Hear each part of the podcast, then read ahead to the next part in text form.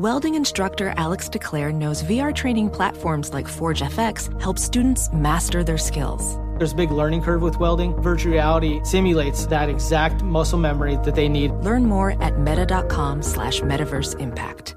AirPods Pro with adaptive audio automatically keeps out the sounds you don't want to hear so you can listen to your music, and lowers your music to let in the sounds you do need to hear. Hi there. Hi, what can I get you? I'll have a strawberry mango coconut probiotic smoothie with wheatgrass. Anything else? Extra wheatgrass. Here you go. AirPods Pro with adaptive audio. Available on AirPods Pro 2nd generation when enabled. The Volume. The 3 and Out podcast with me, John Middlecoff, is presented by FanDuel Sportsbook. There's no better place to make every moment more than with FanDuel. America's #1 sportsbook, very easy to use, safe and secure. You get your winnings fast. I cannot recommend it enough. Love gambling with FanDuel. If you are new, just download the FanDuel Sportsbook app to get started now. Sign up with promo code Colin so they know we sent you.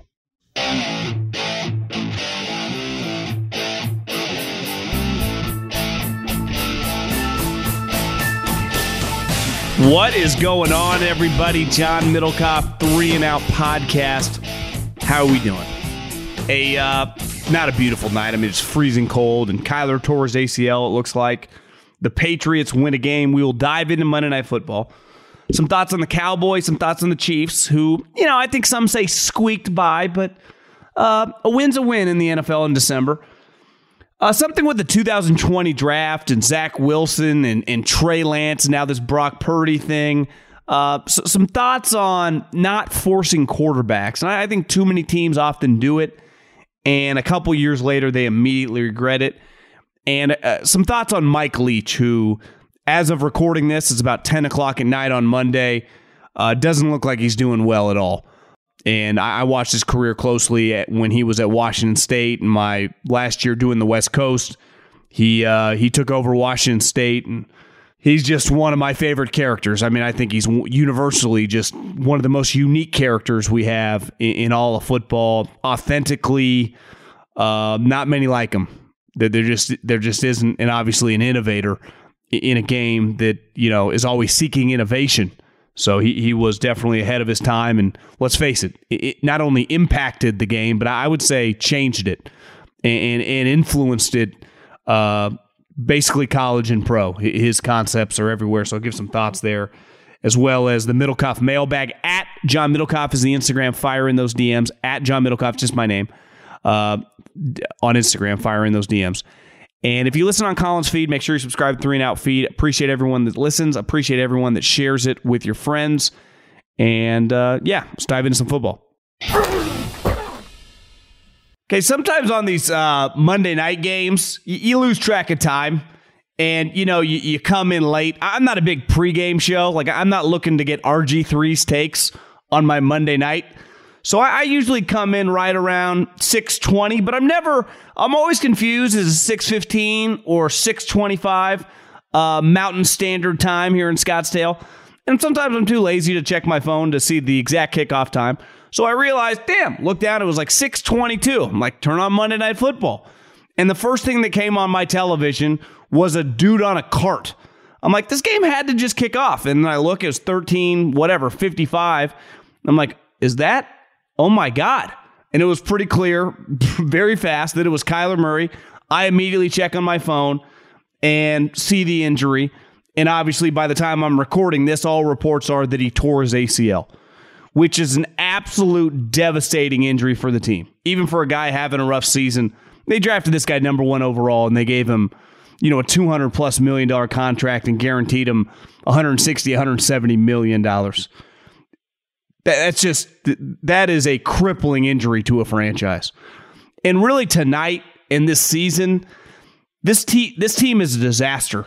And that feels like icing on the cake. Like, what are they doing? How does, after tonight, with him now, who knows? I mean, the ACL injuries can take you 9 to 12 months. He's a running quarterback.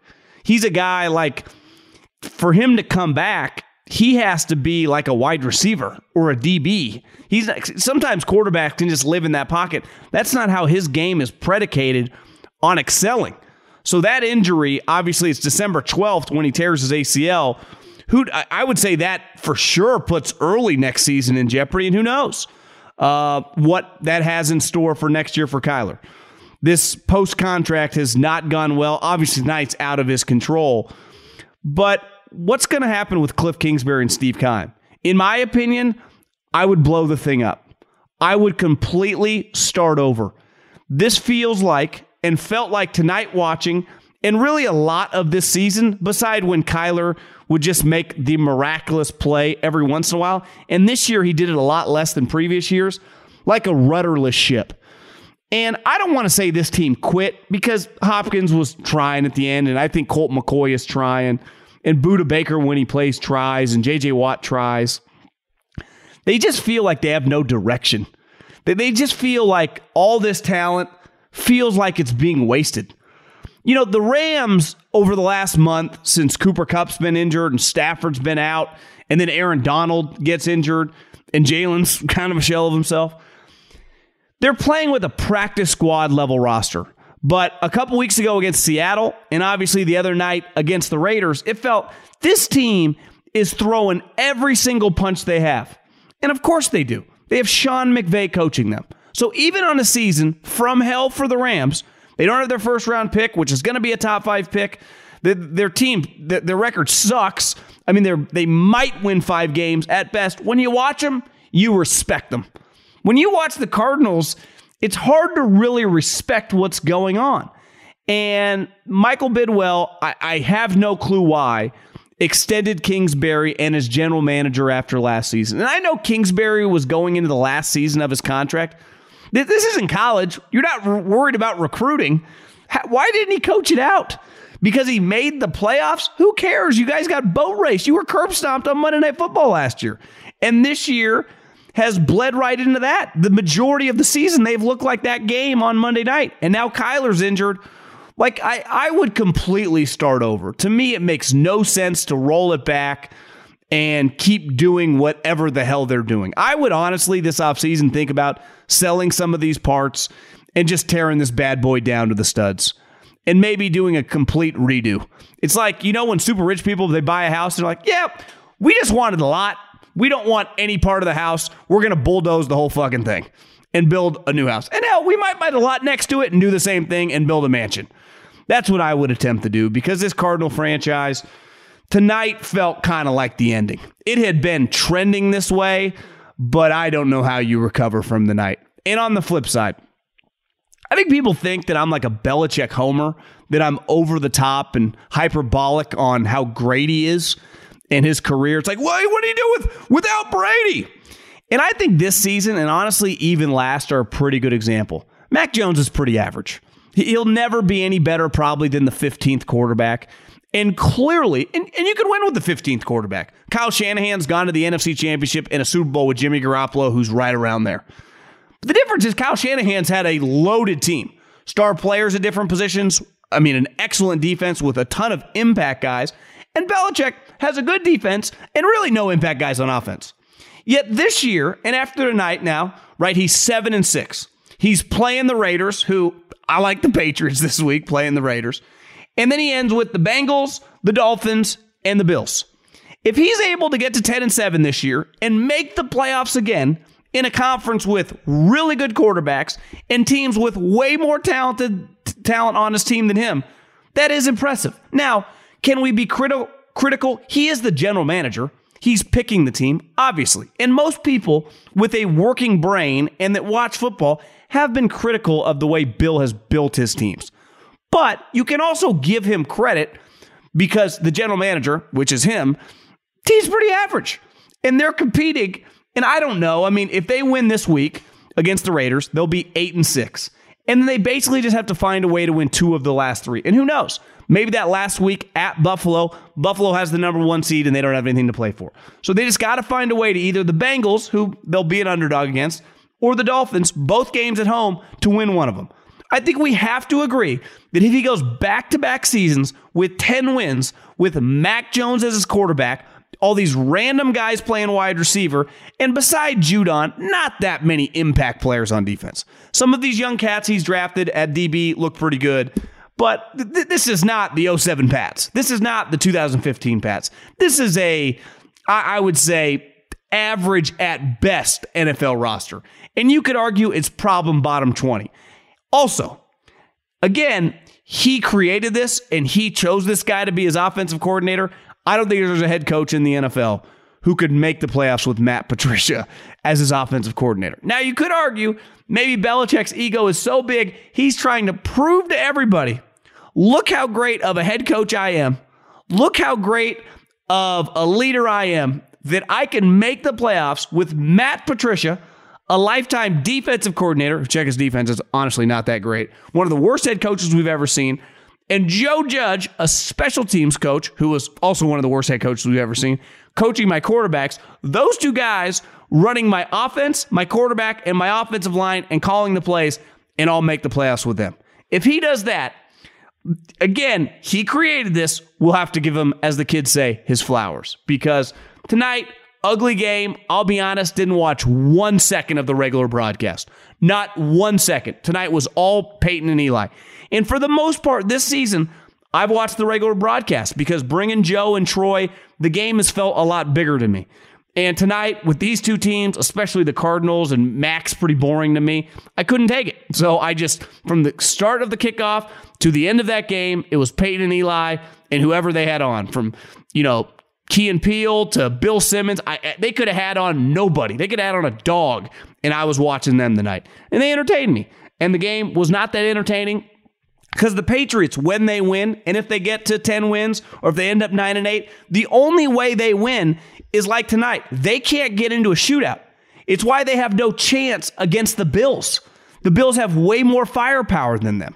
It's why when they play teams with offensive weaponry and they can score 24-plus points, they're at a huge disadvantage. That's why when you look at their schedule, the Raiders, like them against the Raiders. Don't like Derek Carr matching up against them. The Bengals, that's going to be a tough matchup for them. The only saving grace, on the, you know, it's at home. Maybe Belichick can throw some curveballs at Joe Burrow. Going to like the Bengals there. But I got news for you. When Tua Tagovailoa rolls into New England, and it's freezing cold, and it's snow's coming down, sleet's coming down, it's wet, you can't grip the ball, I don't like Tua. I'll promise you that. I like Tyreek and Waddle, but I don't think their quarterback can get them the ball. So if they can beat the Raiders game, they can beat the Dolphins game, and maybe hope that the Bills don't have anything to play for. The Patriots could be in the playoffs. Now, they're pretty clearly, like last season, would be a one-and-done team. Because at the 7 seed, playing the 2 seed, which would probably be the Chiefs, adios, Bill. But I do give you credit if you go 10-7 back-to-back years and make the playoffs back-to-back years with Mac Jones. So that game was the end of the Cardinals, and the Patriots just won't die. And they never will die as long as Bill Belichick is their head coach. Professional welder Shayna Ford used VR training developed by ForgeFX to hone her skills as a welder. The more time that you spend practicing it, that's what separates a good welder from a great welder. VR training can help students like Shayna repeatedly practice specific skills. Virtual reality definitely helps because the more muscle memory that you have, the smoother your weld is. Explore more stories like Shayna's at meta.com/metaverseimpact. An epic matchup between your two favorite teams, and you're at the game getting the most from what it means to be here with American Express. You breeze through the card member entrance, stop by the lounge. Now it's almost tip-off, and everyone's already on their feet. This is gonna be good. That's the powerful backing of American Express. See how to elevate your live sports experience at americanexpress.com/withAmex. Eligible American Express card required. Benefits vary by card and by venue. Terms apply. Football season is underway, so now is the perfect time to download FanDuel, America's #1 sportsbook, because right now new customers get a no-sweat first bet up to $1,000. That's free bets back if your first bet doesn't win. Just sign up using the promo code Colin. FanDuel has all your favorite bets from moneyline to point spreads to player props. You can combine your bets for a chance at a bigger payout with a same-game parlay. The app is safe, secure, and super easy to use. Get paid your winnings fast.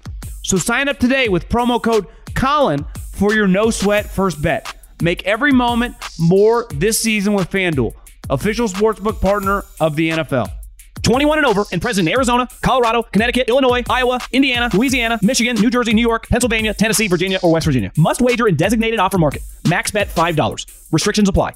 See full terms at sportsbook.fanduel.com. Gambling problem? Call 1-800-NEXT-STEP or text NEXT-STEP to 533-42-ARIZONA, 1-888-789-7777, or visit ccpg.org/chat, Connecticut, 1-800-GAMBLER, or visit fanduel.com/RG, Colorado, Iowa, Indiana, Illinois, New Jersey, Pennsylvania, Virginia, 1-877-770-STOP, Louisiana, or 1-800-270-7117 for confidential help, Michigan, 1-877-8-HOPE-NY or text HOPE-NY 467-369, New York, Tennessee Redline, 1-800-888-9789, Tennessee, 1-800-522-4700, Wyoming. Visit www.1800gambler.net, West Virginia.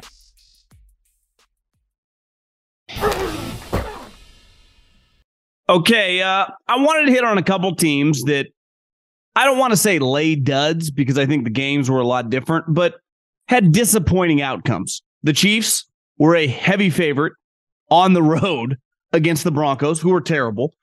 And the Cowboys, I think, was like 17 points. I mean, a massive, massive favorite against the terrible Texans. I want to start with the Cowboys. In general, when you're a good team, I allow you a somewhat of a dud or underperformance late in the season against a bad team. Why? We're all humans. And I know, you know, Belichick for years, right, when he had his really good teams, they could be playing the worst team in the league, be a 20-point favorite, and he would talk about the opponent on a Wednesday like they were the 85 Bears, you know, like they were the 93 Cowboys. You'd be like, Jesus, Bill, this team is 1-13. You're acting like they got 17 Pro Bowlers and their coach is going to the Hall of Fame, and he was great at it. Now, there's a difference between saying that publicly and getting your players to believe it. Because ultimately, like one, you know, thing that's always said just around the sport of football is the eye in the sky doesn't lie. Mean the tape, right? What you put on tape is your resume in the sport of football as a coach and as a player. And you can't watch the Texans and think they're very good. I mean, they were 1-10-1 going into that game for a reason. They stink. They don't have many good players. And when you're the Dallas Cowboys, and Mike McCarthy and the coaches, because, listen, having been around coaches, the one thing I couldn't relate, I could never relate to two things. When a player is bad, like trying to figure out how to coach him up, and two, taking bad opponents seriously, like keeping the same level of focus when you're playing the Texans as you would when you're playing the Eagles or the Chiefs, right? That's why most coaches are kind of crazy that way. Players are much more like us normal people, right? It's easy to get up for the big games, the divisional opponents. It's another thing, an uncommon opponent who stinks, like, I allow you to not be focused. The only result I care about in terms of judging you is winning the game. Because, I remember in 2019 when the 49ers made the Super Bowl, they lost to a terrible Falcons team. So this happens throughout the season. Like, you can go 12-5, potentially one of your losses, maybe two of them, are going to be when you were the heavy favorite in the game, right? It's not always you're just losing to good teams. You get up for big games. So the Cowboys finding a way to win that game. Now, they lucked out. Dak Prescott's arms hit. He's lucky that guy didn't have a clear route to the end zone and walk in a pick six. And then they get the ball basically inside the 5-yard line, and they can't get it in. I mean, their play on fourth down was pretty fucking embarrassing. But Dak, who's, let's face it, been a little pedestrian lately, led him down the field. They had a game-winning touchdown. Zeke punched it in, and they won the game. And that's, I'm going to judge them how they look against the Eagles at home. And if they can win that game, then I will take them seriously as a playoff opponent. But I'm not coming to any judgment against the Houston Texans, because I know if I was in those shoes, if you listening were in those shoes, probably wouldn't get your best effort. Or maybe not that I don't get your best effort on game day. I don't get your best effort during the week. And when part of football, unlike these other sports, you don't get to play every day. So how you approach the week, like one thing that's cliche, but it's very true, is like your focus, your preparation during the week leads to success on game day. Unless you're some genius. I definitely never was. I had to study to have a chance when I took a test. And even then, I probably was going to struggle to get like a B. But I'm not the most intellectually smart guy when it came to the classroom, right? But if I was going to have success in the classroom, I really had to study. And it was difficult for me. Turns out, you know, I got some learning disabilities. Maybe I can't keep all that. Maybe I just didn't care. Who knows?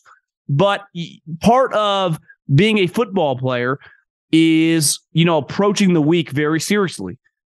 And usually when you play shitty teams late in the season, you know, the focus may wane. And then the Chiefs.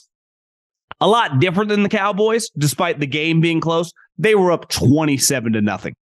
27-0. This is not college football. 27-0 in the pros in the first half. I mean, that's the equivalent on a Saturday game of like 48-0. That is blowout city. But then somehow before halftime, they're only up 27-14. But to me, once you're up 27-0, the team, like the Denver Broncos, stink. I mean, they are really bad. Now, obviously, they made this a game. Mahomes turned the ball over. But like, I don't have any takeaway from that Chiefs game beside of what I already thought about them is, to me, them and the Bills. And I guess you got to throw the Bengals in there, too. Like, they're really, really good. All three of those teams can win the AFC. And I'm not going to bet against the Chiefs. I'm not confident they're going to win the AFC. But I'm not going to pick against them in any of the games they play.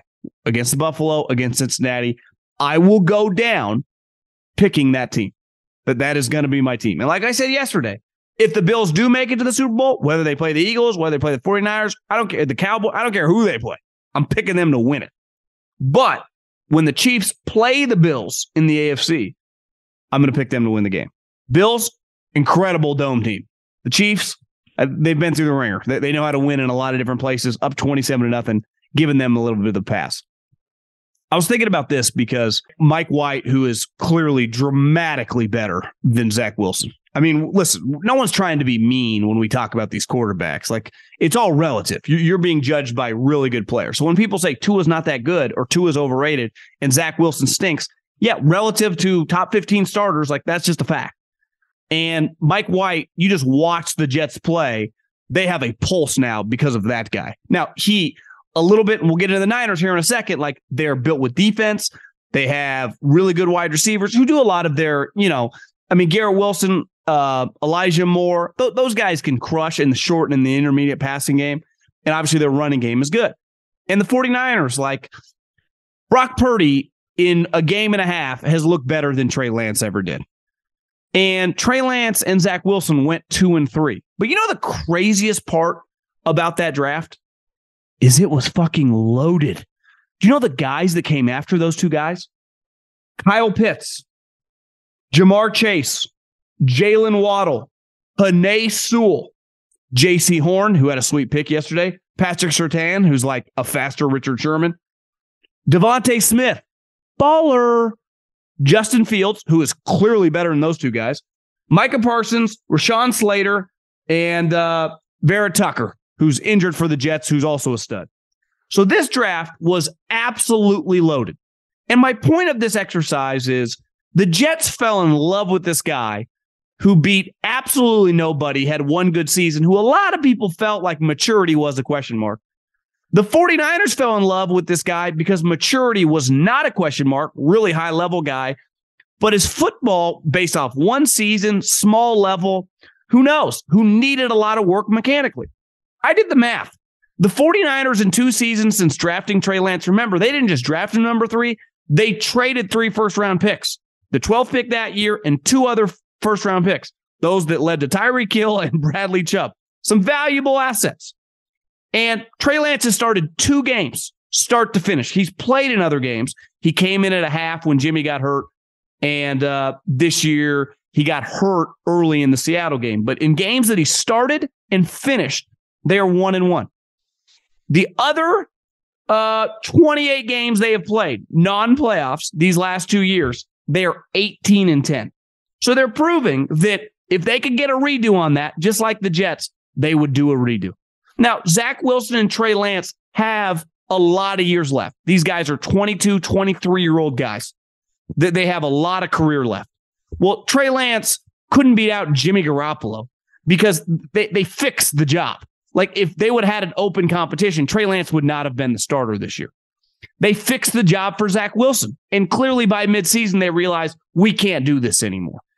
And I guess ultimately what I was thinking about when I looked at this draft and was thinking about this morning is when you force quarterbacks in spots, and the Jets are kind of a poor man's version of the Niners, right? And you have a really good team, it really bites you in the ass. Because think of what those teams could have done with that pick. I mean, the Jets could have traded back. They could have taken these guys. The 49ers could have sat at 12 and taken Micah Parsons. Or hell, maybe they could have traded up, got Jamar Chase, taken Penei Sewell. I don't know, drafted one of these offensive linemen. They could have done a lot of different things. And I think it shows you when you, like, Brock Purdy and Mike White came in, and what Brock Purdy did against Tampa was insane. If you have a chance, go to Brian Baldinger, Baldy's Twitter account, and just watch his breakdown of what Brock Purdy did. It's 2 minutes. It's easy to do. Like that wasn't fake what we saw. And there have been a lot of rumblings in San Francisco. Like Kyle was pretty intrigued with Brock Purdy over the summer. Like Brock Purdy pretty easily won the third string job. And if it wasn't for Jimmy coming back, and let's face it, the reason Jimmy came back is because they had some reservations on the quarterback. They could say whatever they want, but Trey Lance was all over the place. And listen, I understand I like betting on big, fast, strong arm guys, but that doesn't mean he's going to turn into Justin Herbert. And Zach Wilson was like this raw guy who actually had this great film against nobody with this big arm. And both these teams are absolutely loaded, and they've invested all this in a quarterback. And I would argue that both those quarterbacks are probably not the long-term answer. So the example I'm going to use here is like I talked yesterday about it with the Lions. You don't need to force the quarterback. The Houston Texans, for example, have no choice. They're going to have the number one pick. I would just take Bryce Young. You got to try. But so many teams that have a decent base, like do you need to do it? Like Seattle, for example. They are going to get the Denver Broncos pick. Just like the LA Rams are going, or excuse me, the Detroit Lions are going to get the LA Rams pick. Take a sweet player. Like, just let things breathe. Unless you believe that guy is going to be, to me, he's got to be at minimum, he has this ceiling to be a top 12 guy, and you believe it. But if you're wrong, it bites you in the ass, and it bites you in the ass fast. Because you can use that on an impact player, whether it's a pass rusher, whether an offensive tackle, whether it's a linebacker, whatever. And you can dramatically help your team. And I think we've seen in the history of the league, so many quarterbacks, like Aaron Rodgers wasn't a top 10 pick. It was 24th. Brock Purdy was Mr. Irrelevant. Now, I'm not saying Brock Purdy's going to become Aaron Rodgers. Dak Prescott, 4th round. Russell Wilson, 3rd round. Kirk Cousins, 4th round. We think that all these top picks hit at quarterback. I mean, a couple years ago, that draft, greatest quarterback draft ever. No, not really. I'm recording this before the Monday night game, but we already know what Mac Jones is. Very, very average talent. Zach Wilson and Trey Lance are never going to be as good as Justin Fields. He's just dramatically more talented than both the guys. Now, Trevor Lawrence is a good example. To this day, the Jaguars do not regret that pick. They would 100% take him over. And even he has been somewhat of a roller coaster ride. There was that article a couple weeks ago about Andrew Luck and his retirement, how he regretted the way he handled it. But to me as a player, Andrew Luck is such an outlier. He came to a team that had just been the number one pick in the draft, and immediately they went to the playoffs. And let's face it, looking back at that organizational structure, kind of a joke. They did have some good players, but what he did there is not something that's very normal. So I think teams have to be very, very careful about the hype machine. And the hype machine on quarterbacks trumps every other position by tenfold. And it's easy to talk yourself into it, but when you miss, you regret it immediately. Sometimes, like Jalen Hurts, who might win the MVP this year, was a second-round pick. I just think you can find value, and you don't have to force the pick super high if your team is already pretty good. Now, I understand the Jets were not good at the time, but God, do they regret that pick a year and a half later. And last but not least, as of recording this right now, I'm not the most religious guy, but I've been thinking a lot about Mike Leach. And obviously he's, what seems like just based on internet reports, fighting for his life in a hospital in the South. And let's pray to God that he can make it through this. But, some of these reports coming out, I would say, are a little ominous and not the most positive reports. At any time, you're over 60 years old, you're in a hospital. Hell, I've seen it with, my dad's been sick before he passed away in another situation where it was not good. You never know once you get to a certain age. Anytime you go to the hospital, it's scary. But I do want to just talk about it positively. What an absolute legend this guy is. I mean, I think the coolest part about the sport of football, and it used to be like this in basketball and baseball, but in baseball now the GMs are the stars, coaches don't matter. And when I was a kid in basketball, I mean, there were some huge personalities from Pat Riley's to Phil Jackson's. Even that is waning a little bit, right? Because it's a front office led sport. Football is still a sport that through the history of time, obviously the players and the quarterbacks are big stars, but the coaches are every bit as big. And the personalities of the coaches in college and pro football really make this thing that we all love so much cool and fun and interesting. If we just consider football a big television show, because ultimately that's what it is. Power 5 college football and the NFL, the coaches are absolute major, they play a major role in that television show. And I would say Mike Leach is one of the most unique characters we've ever seen, college or pro. One, he did not play college football. He went to BYU and he played rugby. He got his start, which to me, this always hits home, at Cal Poly, where I went to college. And he just kind of worked his way up. But to me, what's so cool, just kind of looking at his records over the years, is he's never got the shot. And who knows, maybe he never wanted it. And he clearly made a lot of people uncomfortable with the big boys. He's never got some premium job. Ohio State, USC, Texas, LSU, right? These Michigan. Hell, Oregon and Washington. These schools were never going to hire him. He went to Texas Tech, Washington State, and now Mississippi State. And you know what he did at all of them? He won. The influence he had on the sport of the spread offense. Historically, I remember being in college, and his offenses at Texas Tech were by far the most potent. And everyone said his quarterbacks do not work in the NFL. So it basically was like an indictment of his offense was like rinky-dink. And at the time, it was somewhat true, but it worked because he couldn't just run the same offense that Texas and Oklahoma were running, or he would have got his ass kicked. So he spread that bad boy out from learning from Hal Mummy at Kentucky, and he lit up other teams like a Christmas tree. And under him, he developed guys like Cliff Kingsbury and Lincoln Riley, who played quarterback for him and then became coaches. Hell, Wes Welker, one of his better players, is now a coach, and I would imagine one day might be a head coach in the NFL. So he influenced the coaching profession. But from an offensive profession, think how many people that you hear talk over the last decade, and I would say even more recently. It is such a positive now to say, yeah, I use Mike Leach's air raid concepts in our passing game. It's like a point of pride.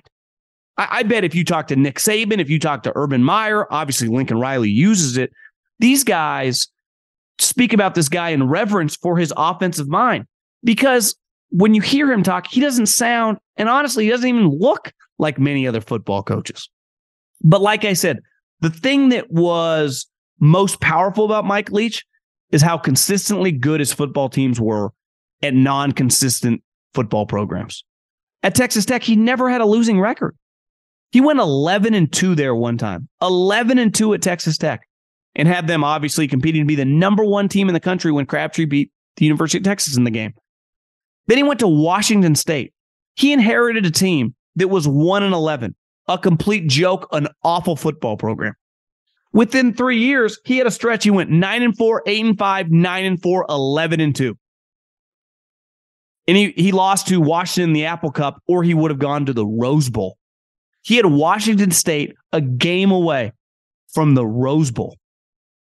And then from there, he goes to Mississippi State, which is clearly probably the worst program in that division. And last year, he went 8-4, and he beat Lane Kiffin in the Egg Bowl. Like, you hire Mike Leach, you are guaranteed to win. Now, I understand he's a different cat, and he's not, I don't think he's the easiest to deal with. When the year I scouted on the road for the West Coast, it was his first year at Washington State. And I remember going into the school, like, you know, as a scout, it's a little different now with technology, but you'd like go in really early in the morning, like 7 o'clock. And usually, depending on what the football program's doing, sometimes you watch tape for a couple hours, take some notes, then you meet with the coaches, or maybe you meet with the coaches, then you go to practice, then you watch tape. Every school's a little different. But I remember going to the school probably, you know, between 7 and 8. And sometimes the first guys you run into are like the GAs.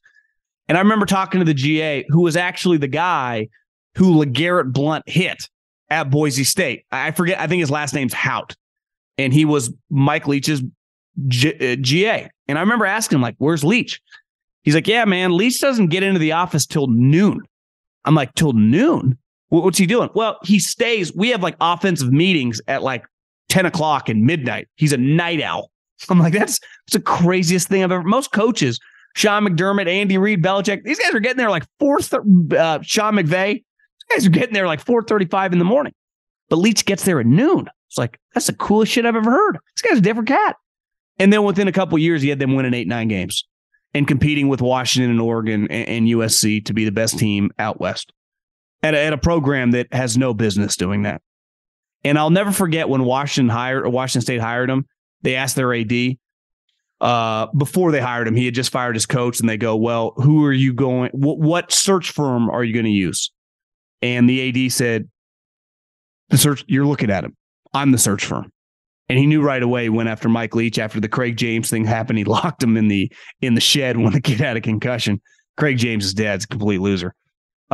But that is just it would hurt your heart if you're a football fan if Mike Leach can't make it through. So prayers up for the big guy, and football cannot afford to lose an absolute gem of a human. Welding instructor Alex DeClaire knows firsthand how VR training platforms like ForgeFX can help meet the demand for skilled workers. Anywhere you go look, there's going to be a shortage of welders. VR training can help welding students learn the skills they need to begin and advance in their career. The beauty of virtual reality is it simulates that exact muscle memory that they need. Explore more stories like Alex's at meta.com/metaverseimpact.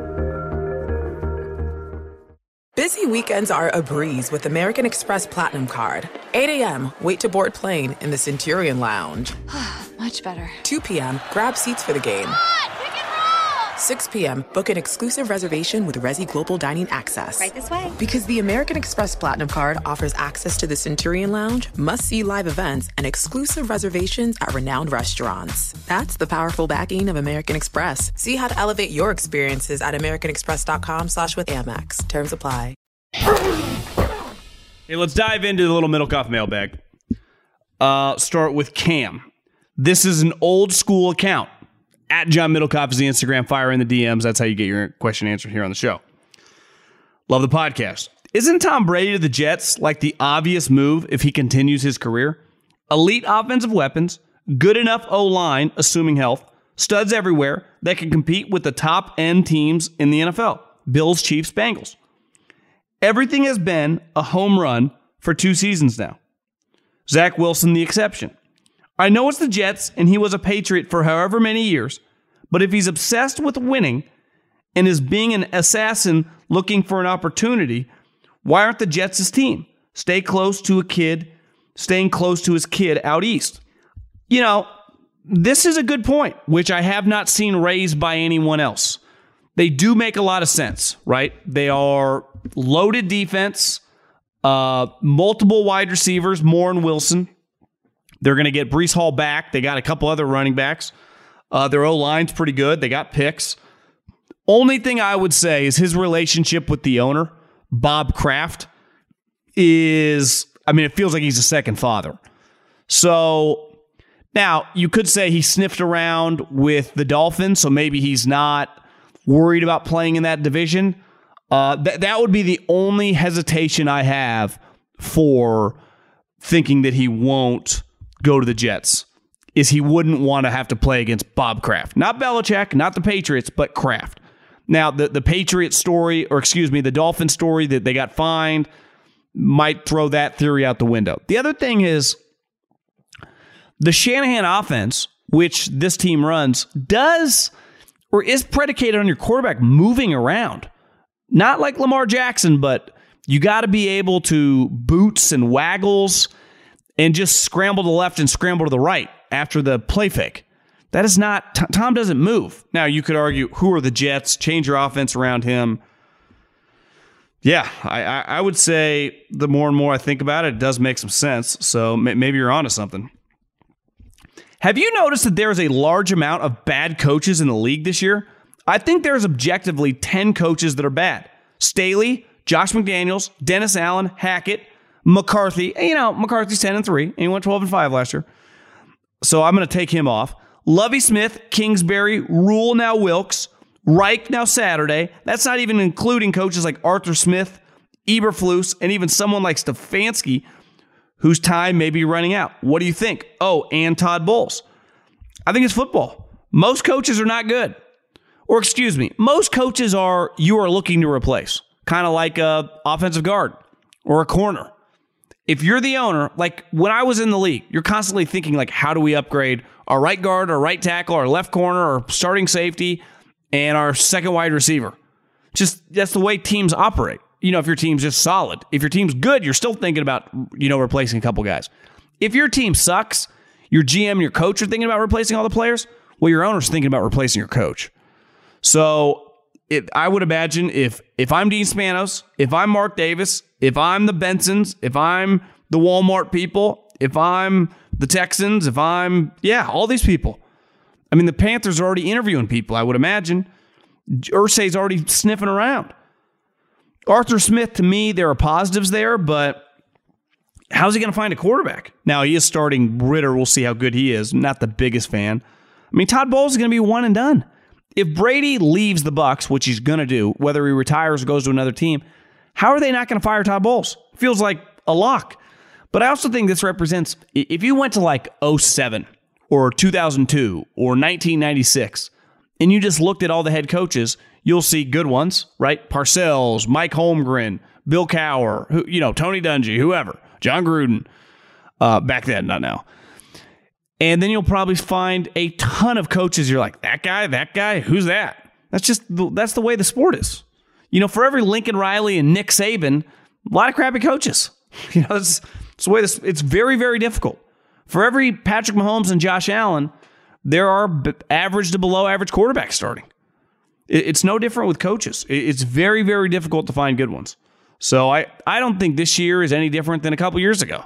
Freddie Kitchens, Pat Shurmur, Joe Judge. You know, you go through the names, you're like, God, these guys stink too. Question that must be discussed on the podcast. How much credit does Dan Campbell deserve for the success of the Lions offense? Do you think he is calling any of the plays? He did take over play calling last year and is a former tight end. All the credit seems to be going toward Ben Johnson. I'm a longtime Lions fan, and I'm worried that once good old Ben Johnson leaves in the next year or two, the Lions are doomed. Honestly, I don't know the inner workings of the Lions. I don't think Dan Campbell's calling the plays. Watching that game last night, they zoomed in on the play caller.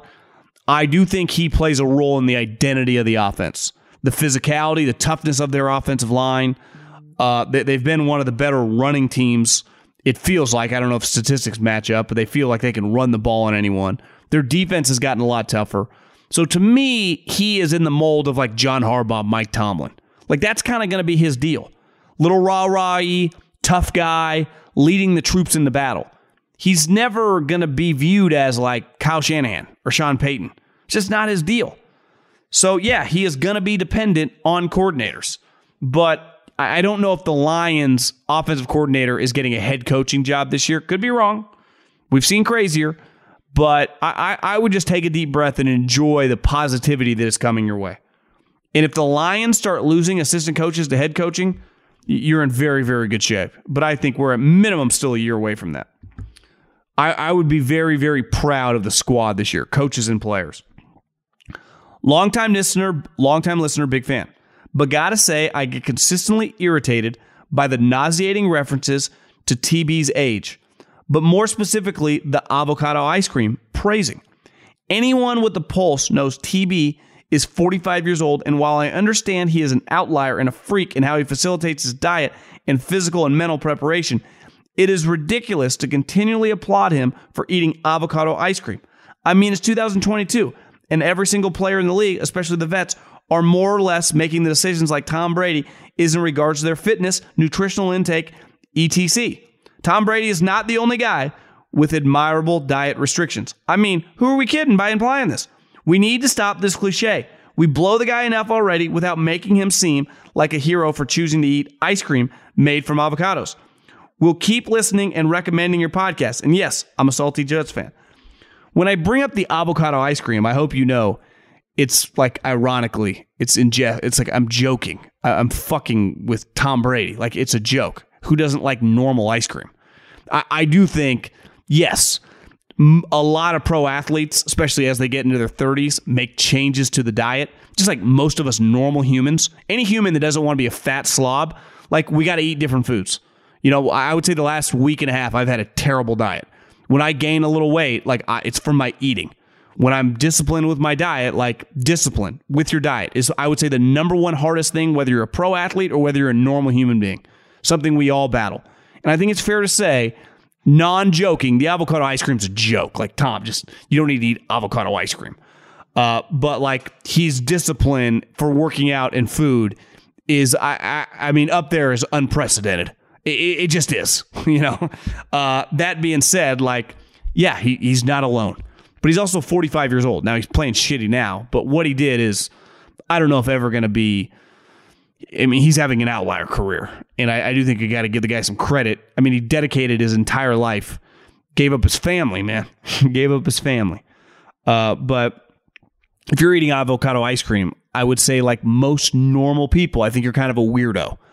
So listen, I have a lot of reverence for Tom, the player, as he's like football Jesus. I don't know if you saw the clip going viral. The 49ers lined up from guard to wide receivers. Dre Greenlaw took the ball that he intercepted Tom Brady, and he's like, man, I don't want to do this, but can you sign my ball? Aaron Banks, who went to Notre Dame, stood there and asked him to sign his jersey and take a picture. I mean, these guys, the reverence the other players in the league, these guys that are 21, 22, 23 years old that they have for Tom Brady, think about a lot. If you're 23 years old, when Tom was becoming a megastar, you were 8, 9 years old in like 07 on the undefeated team. And then you get to play against him. So like when I bring up the avocado ice cream or anyone does that talks about it, it's because we've never seen anything quite like this. The players haven't. You and I have it. Nobody has. Now he sucks right now. He's terrible. It's hard to watch him. I'd never watched Willie Mays for the Mets, but I would imagine that's kind of what it looks like. It's honestly kind of sad. Now, is he going to retire? Who knows? But... We can't be hating on Tom. Tom, and I know personally, like Tom's been a huge reason that the NFL has been more popular. Like he's their biggest star for basically the last 2 decades. Definitely the last decade. And a big reason people just, there's not a woman that doesn't know who Tom Brady is. There are a lot of women that don't know who Lamar Jackson and Josh Allen are. I mean, Tom is the most transcendent star football has. And more than likely, this could be his last couple games. Tom Brady to the Niners makes too much sense. Who on earth would you trust more to manage a game on a team that is defensively driven? He's done it before with the Patriots early in his career, and he's a million times better now. Also, who would you want to mentor Trey Lance other than the best quarterback ever? It's a no-brainer. Purdy, bro. I want Purdy mentoring Trey Lance. I would say Trey Lance's career is like in major flux right now. Not that the Niners are going to get rid of him or anything, but like... there is absolutely zero chance, Tom Brady or not Tom Brady, Trey Lance is going to be the starting quarterback going into the offseason. That's what happened last year. Same thing with Zach Wilson. Those days are over. Like, it's just not going to happen for either guy. And it's different. Like I said, the players don't like Zach Wilson. Players like Trey. But he's not going to just be handed the job anymore. Because that doesn't happen in other positions. And it happened at quarterback, and it kind of backfired. Now, I think the 49ers are not going to sign Tom Brady. I also don't think Tom Brady's going to want to go to the Bay Area. Like I said, I think Tom Brady is headed to the Vegas Raiders with his avocado ice cream. As somebody with a degree in finance and mid-level experience in different financial sectors, what's the best way, in your opinion, to track a career within sports, NFL, NBA teams? With hundreds of millions of dollars circulating through these leagues, there has to be some entry for career. Like even a relatively small market team like the Houston Rockets in the NBA. Any advice? Well, I think the easiest way to get involved in careers that are difficult, because ultimately a lot of these teams, the Houston Rockets, the Houston Texans, the Dallas, whoever, they're not enormous operations, right? So if you're a finance guy, Wells Fargo or Bank of America are massive companies. They have branches in every city, everywhere you go, right? So you can get a job and kind of get your foot in. That's not the case with pro sports. Certain cities have pro sports teams, and then their operation is not nearly as big as you think. I think the easiest way is just get your foot in the door is in sales. You're a business guy, get in sales if you have like some extroverted tendencies or you think you can close. And if you ticket sales, suite sales, and then kind of get your in that way. Now, if you have a law degree, maybe try the contractual stuff, but you have to realize like, these people, obviously, they're enormous businesses. They're all managed by business people. You know, all these teams have a president of business operations. They have law firms. You know, they have the big accounting firms. It's not like they just have football coaches or basketball coaches managing their money. So what I always recommend is, and I did not have this, use LinkedIn to your benefit. Use LinkedIn or Instagram or even Twitter and find people that have roles that like this guy manages the salary cap or this guy is the president of the team and shoot him an email. You know, think about this. Like if you're a coach like Nick Saban, Kyle Shanahan, Andy Reid, whatever, you get a million coaches or a general manager, right? Like Howie Roseman, John Schneider, you name it. A million young scouts and young coaches try to contact these guys. How many young workers contact the team president? Probably not as many as you think relative to the coaches.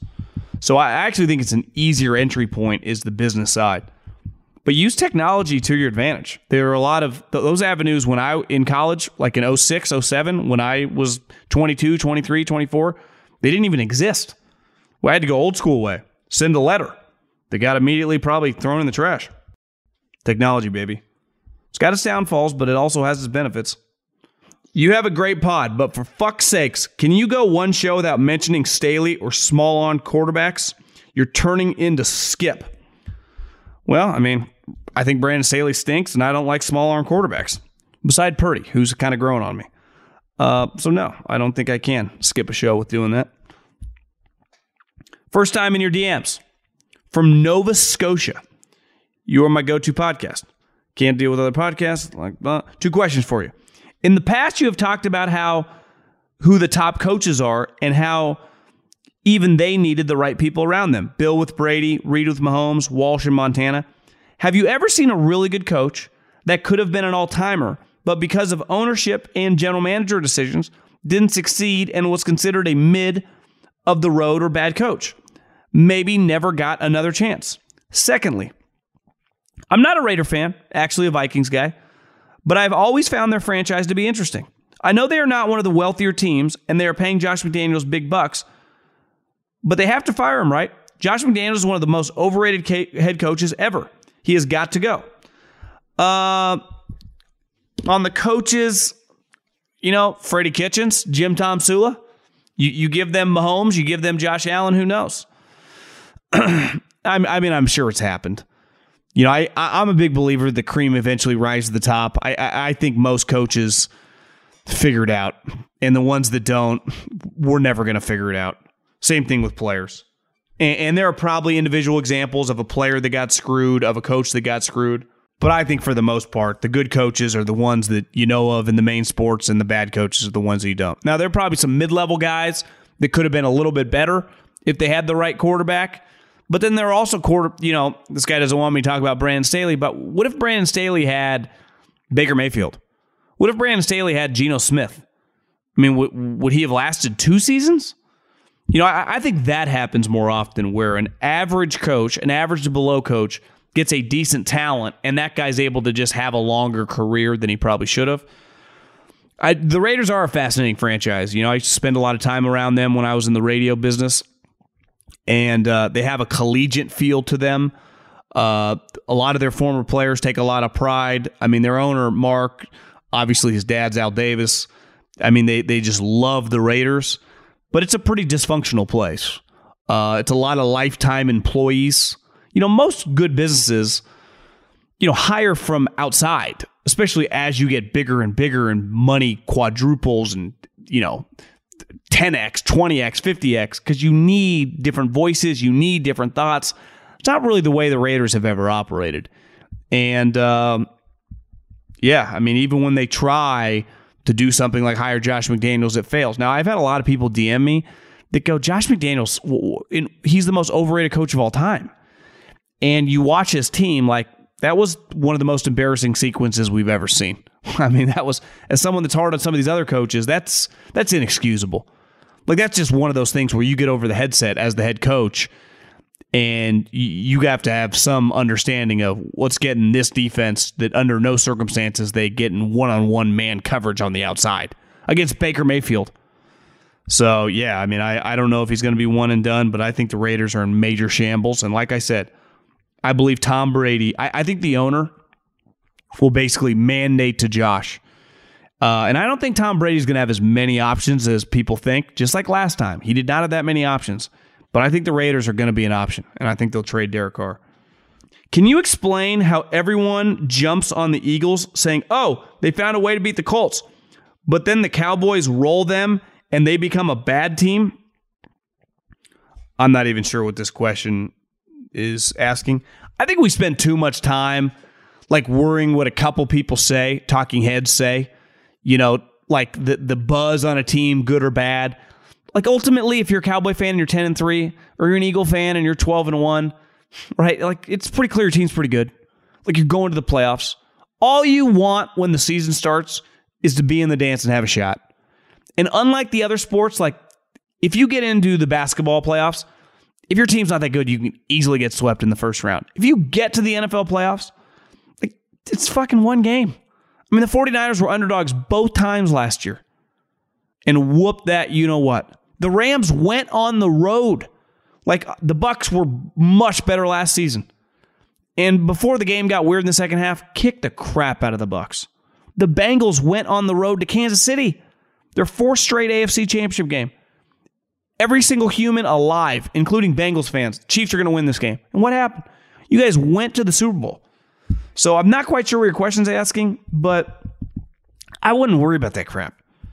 Like, even if you're a Vikings fan, everyone's kind of shitting on you, calling you frauds. Well, just find a way to get the 2 seed. Because you know what happens if you get the 2 seed? You're guaranteed 2 home games. Guaranteed 2 home games. Assuming you win the first. But, like, that's a pretty big deal. Get the 2 seed? You can call me a fraud all you want if the team I'm on, if the team I'm coaching, the team I'm a fan of gets the 2 seed. So I think we worry about too much about the outside crap. Love the show, bro. Refreshing to have a personality with good takes. I agree. Question. With Lincoln, Chip, Rule, and Big Dick Fick joining the Big Ten, rank the top 3 coaches in the Big Ten. I would go Harbaugh 1. I would reluctantly say Ryan Day, but I'm not, you know, he's 45-5, but I just do not trust him in a big game. He could shut me up. He beats Georgia. Who knows? He could win the national championship. I don't think he will. I think Georgia's going to shove them around, but you can't ever dispute that Ohio State has talent. Who else would be there? Rule, no. Lincoln would be right. Lincoln and Luke Fickell, I would have really, really high. I mean, Luke Fickell took Cincinnati to the playoffs. That's pretty impressive. I'd probably go Lincoln then Luke Fickell. I think PJ Fleck's pretty good. You know, say what you want about James Franklin, not a great in-game guy. It's college football. Just recruit your ass off. You're in games like, yeah, they're never going to win the national championship, but Penn State's going to win 10, 11 games every year. Like, Penn State's pretty good. Between 9 and 11 games. Yeah, they're not Michigan or Ohio State. And he's not Mr. Dynamic Coach, but he can recruit. And their team always is super loaded. And if they ever just hit on the right quarterback, who knows? Maybe they could win the Big Ten. So I think the Big Ten coaching is really, really good. Obviously, adding Matt Rule, we'll see. I think... It's not that I'm not bullish on him, because clearly he's pretty into it, but you know, you watch him talk, it's a little political, you know, in terms of he's just kind of a politician, which James Franklin is too. That's he's going to be a recruiter. What's his scheme? Tough guy. Can he recruit to Nebraska? I don't know. We'll see. I guess I'm not bullish, because you got to be excited for the hire. He's won, but it's going to be tough. Like I know you can win at Penn State. I know you can win at Wisconsin. Obviously, Michigan, Ohio State, USC. To me, Chip isn't. I don't think Chip even makes the Big Ten. Would be one take I have. I do not think Chip Kelly makes the Big Ten. If I was UCLA after next year, I would fire Chip Kelly and I would hire Jonathan Smith at Oregon State. LA guy, winning at Oregon State, you know, loves defense, can really coach the run game, just needs some players. He'll be able to recruit at UCLA. That's what I'd do. So the Big Ten, you could argue coach for coach. Now, it's hard when you got Saban and Kirby in your conference, but the Big Ten might be deeper with coaches. Okay, appreciate everyone listening. Share it with your friends. Check out the Volumes YouTube page. And yeah, I will talk to everyone later in the week. Peace.